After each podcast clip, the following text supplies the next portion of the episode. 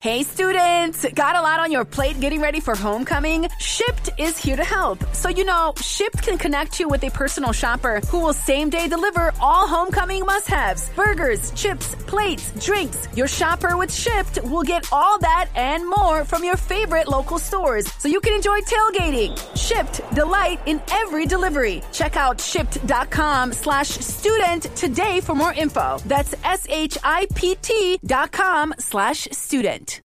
Bene, la psichiatria per molti è anche una questione un po' di opinione personale e sembra che ognuno possa dire la sua in ambito psichiatrico o psicologico, ma in realtà in psichiatria ci sono anche dei dati, delle vere e proprie statistiche e un'epidemiologia che descrive il fenomeno. Quindi in questo video mi sembrava una buona idea parlarvi dei veri numeri della psichiatria. Nell'ambito della salute mentale alcuni dicono che la malattia mentale non esista, oppure altri esagerano nell'altro versante provando a psichiatrizzare ogni ambito della nostra esistenza. Ma cosa dicono i dati? In sostanza, quali sono i veri numeri, statistiche ufficiali alla mano della psichiatria? A queste domande proverò a rispondervi in maniera rapida ed il più chiara possibile, facendo uso dei dati ufficiali dell'Organizzazione Mondiale della Sanità, dell'Istat e di altri osservatori ufficiali, in modo da darvi un'idea dei problemi di salute mentale presenti in Italia e nel mondo in questo momento. L'OMS è piuttosto netta a riguardo, segnalando che le patologie psichiatriche rappresentano una delle maggiori sfide per la sanità pubblica in Europa in termini di prevalenza, carico sociale del problema e disabilità poiché colpiscono a vari livelli di gravità oltre un terzo della popolazione europea ogni anno. L'Istat ci dice che in Italia circa il 30% delle persone che si rivolgono al medico di medicina generale soffrono di una qualche forma di disagio mentale codificato. Sempre l'Istat, riguardo al panorama italiano, rileva che i cittadini disoccupati e non in formazione, i cosiddetti NEET, tra i 25 e i 64 anni, riferiscono più spesso disturbi di depressione o ansia cronica grave. Stiamo parlando del 10,8% rispetto all'8,9%. Rispetto rispetto ai coetanei occupati, che invece presentano una percentuale di circa il 3,5%. Sempre parlando di lavoro, vediamo che il numero medio di giornate di assenza è tre volte superiore tra quei lavoratori affetti da depressione o ansia,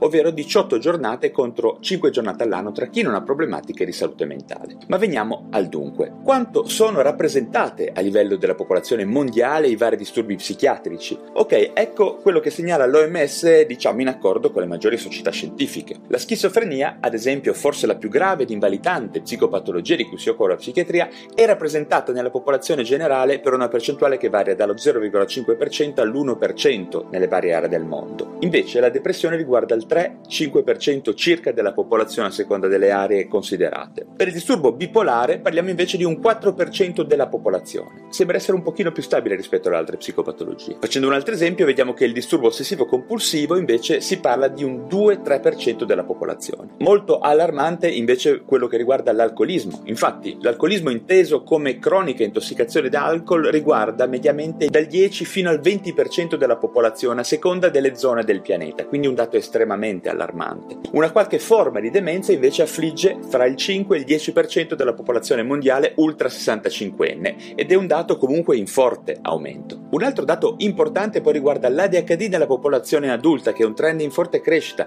che in Europa dovrebbe riguardare riguardare circa il 3% della popolazione generale, mentre ben più alta è questa percentuale nella popolazione specifica delle persone che presentano dipendenze da sostanze, come chi lavora nei CERT sa molto bene. Rispetto invece ai disturbi di personalità pare proprio che essi riguardino circa il 15% della popolazione, un dato sicuramente da verificare, forse da valutare per difetto in ragione del fatto che si tratta di disturbi di non facile intercettazione e definizione, che scappano un pochino da stime e da statistiche. Infine vale la pena ricordare che tutti questi dati acquisiscono ancora più rilevanza se ci ricordiamo che il 70% dei disturbi mentali esordisce tra i 16 e i 25 anni di età, ovvero un'età molto critica e di non facile intercettazione rapida. Ok, questo rapido excursus di dati epidemiologici sulla salute mentale merita sicuramente dire qualche parola anche sul suicidio. Ok, ricordiamoci che il suicidio è sicuramente tra le prime 20 cause di morte a livello globale per tutte le fasce di età. Infatti ogni anno sul pianeta Terra si hanno circa 800.000 decessi, ovvero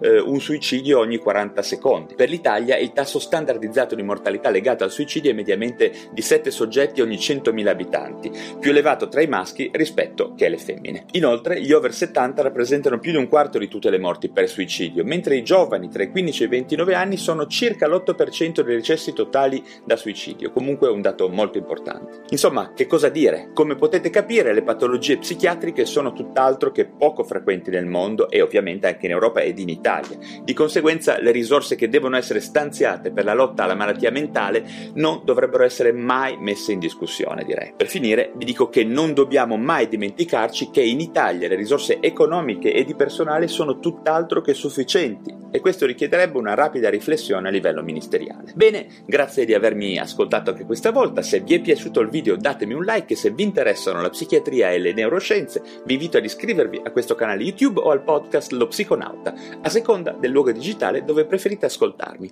Alla prossima! Lucky Land Casino asking people what's the weirdest place you've gotten lucky? Lucky? In line at the deli, I guess? Aha, in my dentist's office. More than once, actually. Do I have to say? Yes, you do. In the car before my kids' PTA meeting. Really? Yes. Excuse me, what's the weirdest place you've gotten lucky? I never win and tell. Well, there you have it. You can get lucky anywhere playing at LuckyLandSlots.com. Play for free right now. Are you feeling lucky? No purchase necessary. Void where prohibited by law. 18 plus. Terms and conditions apply. See website for details.